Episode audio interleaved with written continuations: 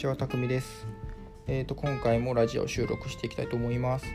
で今回のお話はとゲーミングチェアを使い始めてから2週間ほど経ったので、ま、それについて感じたことですね。これを3つ話していきます。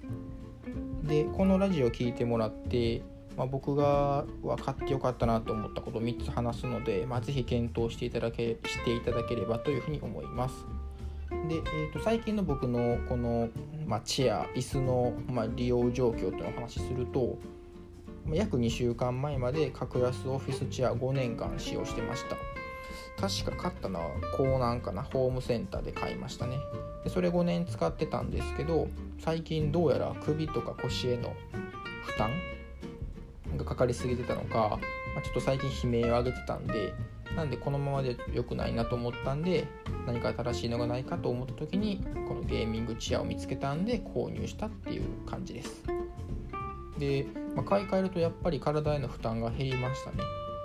減ってその腰とか首の痛みがなくなりました。消えましたね。まこの椅子を座っ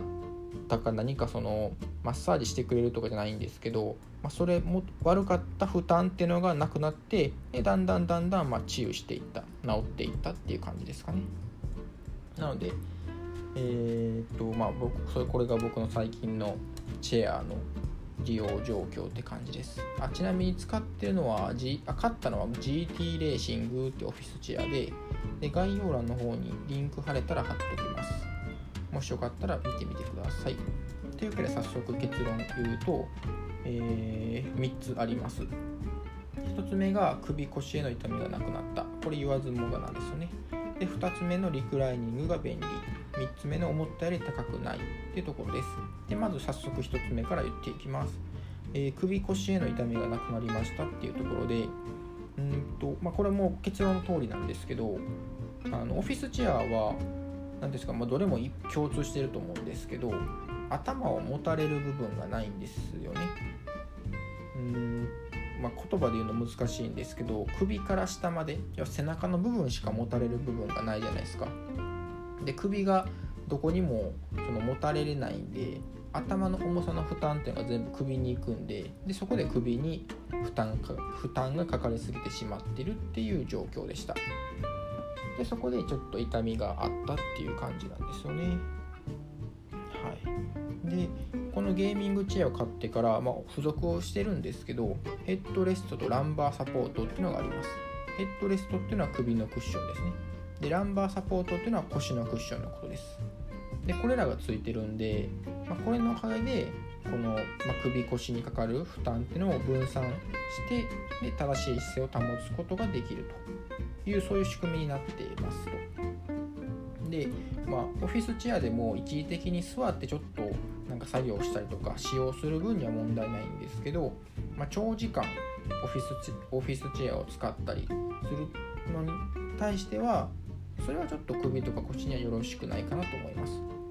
とはいえ僕はまあこれで5年間ぐらい続けてたんですけどね、ま、ゲーミングチェアのことを知らなかったんでオフィスチェアを他買っても、まあ、どれも似たようなもんかなって思ってたんで買わなかったっていうのがあるんですけど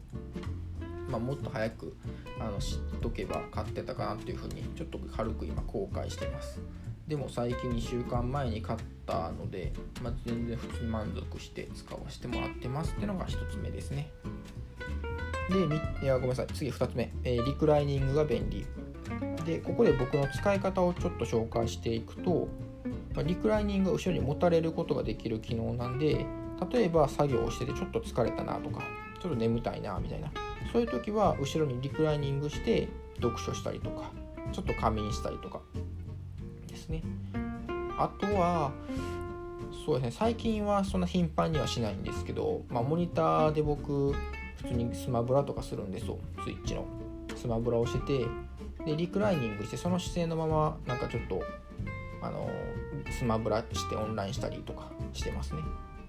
だから結構楽しいですね。普通に座ってするのもいいんですけどちょっとくつろいだ感じでゲームできるのもまたこれも一つの楽しみかなって思います。オフィスチェアってあの後ろにリクライニングできないんでもうずっと座ったら座った姿勢のままじゃないですか。だからまあ腕を動かしたりとか伸びしたりとかちょっとした体を動かすことはできますけどなんか寝たりとかうんそういうのはできないんですよね。だからだんだん使っていくと飽きてくるんですよね。同じ姿勢なんで。ただゲーミングチェアはいろんな使い方ができるんで、まあ、飽きが来ないというか結構あの新しい感覚で日々使わせてもらってますっていうところですね。でこれ一つデメリットかわからないんですけどなんか例えば一般一般の方の、えーまあ、体重よりもちょっと体重が重めの方とかが、まあ、勢いよくリクライニングをバーンってしたりするとなんか重さに耐えれなくなってどっかのパーツが壊れるんじゃないかなみたいな、まあ、要はそこまで角度が倒れるんですよ。結構垂直にあの倒すことができるんでそれの勢いでどっかのパーツに負担がかかりすぎてなんかパーツが壊れたりするような感じがしてます、まあ、多分おそらくそんな一撃で壊れるようなチャッチー作りじゃないと思うんですけど、まあ、一応補足情報として。なので普通にリクライニングするときは優しくやってあげましょうと。勢いよくうわすげえみたいな感じでゴーンってやるとバキッと壊れちゃう可能性があるって考えると、まあ、ちょっと大事に使いましょう。あの決してそんなに数千円とかで買えるものではないのでっていう感じです。でその数千円で買える感じじゃないですっていうまああの話の続きじゃないですけども、まあ、その3つ目として、まあ、思ったより高くないということですね。で思ったより高くないっていうのは、まあ、どのゲーミングチェアでも、まあ、そうなんですけどそんなに何て言うんですかねまあ、こうなんかゲーミングチェアって結構イメージとして高機能ですよね。なんで最初の時は結構な金額するんかなっていうふうに思ってたんですけど意外とそんなこともなくて、えー、僕は買ったのは2万円切ってましたね。Amazon で1万7000円ほどでの購入をすることができたので思ってたより高くないなっていうふうに思ってました。思ってます。一般のオフィスチェアだったらそれこそまあ5000円ぐらいですかね。僕が昔使ってたそのオフィスチェアも5000円ぐらいで高難で買ったんですけどまあ座り心地悪かったんであんまり使いたくなかったんですよね。まあとはいえ、まあ、座るのそれしかなかったんでまあもう仕方ないかぐらいで使ってたんですけどまあなんかだんだんとあのまあ、古くなってきて座り心地も悪くてね。でだんだんと座る機会が減って、まあ、敬遠しててでそこでなんかいいやつないかなと思った時にこのゲーミングチェアを見つけたっていう感じで買ったんですけど、まあ、ここで伝えたいのは、まあ、ゲーミングチェアじゃなくてもいいんですけどもし何かオフィスチェアから新しいのに買い替えるんだったらもうある程度高機能で座り心地のいい大きめの椅子っていうのをまあ投資した方がいいかなと思います。またチャッチーやつからまたそんな大して変わらない新しいやつ買っても多分座らないと思うんですよね。ってなってくるとお金ももったいないしまたそれを買って選んだりする手間もかかってくるのでそれだったらもう一発である程度いいやつを買った方がいいかなというふうに思ったりしてます。まあ、そっちの方があの使い方とかそういう部分以外のところでもなんか見た目もかっこいいしなんかうわかっこいいなみたいな感じになるじゃないですか。でやる気も出るしみたいな、まあ、僕そうです。オフィス今のあ今というかその2週間前まで使ってたオフィスチェアはなんかなんていうんですかね、まあ、そんなかっこよくないし結構ダサいんですよ。でちっちゃいしみたいな。で下の下のローラーもコロコロコロコロうるさいしもういいとこなかったんですよね。でそれに座ってじゃあ作業するかっていう感じにはならなかったんですけど、これにしてから、まあ、ある程度大きいしなんか包み込まれてる感もあるしで赤色やしみたいな。で、まあ、とにかくリクライニングできるしもう最高やなみたいな。よっしゃ作業するかみたいな。そんな感じで、まあ、毎日日々座らせてもらってるっていうところなんで、まあ、皆さんも是非、えー、ゲーミングチェ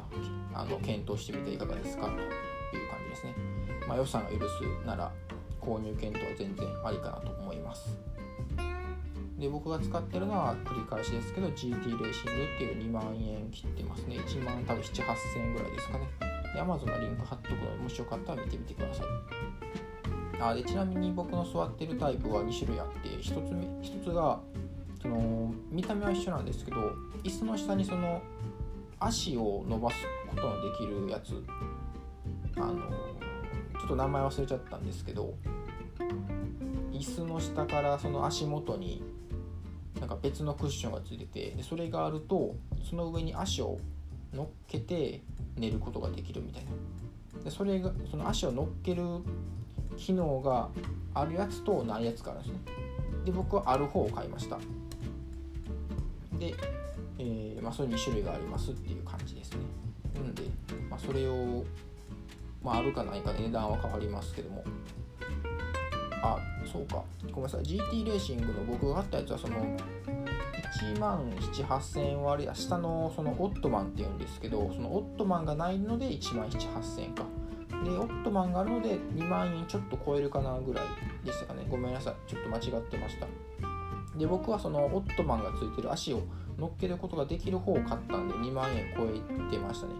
まあ、クーポンなんかその時クーポンがあってかなり安くなって2万円ちょっとやったんですけどあのはいクーポンなかったら2万4 5 6千ぐらいするんかな。はいごめんなさいちょっと間違ってました。とりあえずあのそのオットマンがあるやつとないやつのリンク貼っときますのでまた確認してみてください。というわけで今回は、えー、このゲーミングチェア使って約2週間経って感じたことというテーマでお話ししていきました。よしじゃあちょっとラジオも撮り終えたのでこれからちょっとスマブのスマブラの練習でもしようかなと思います。じゃあ皆さん今日も一日お疲れ様でした。ではさようなら。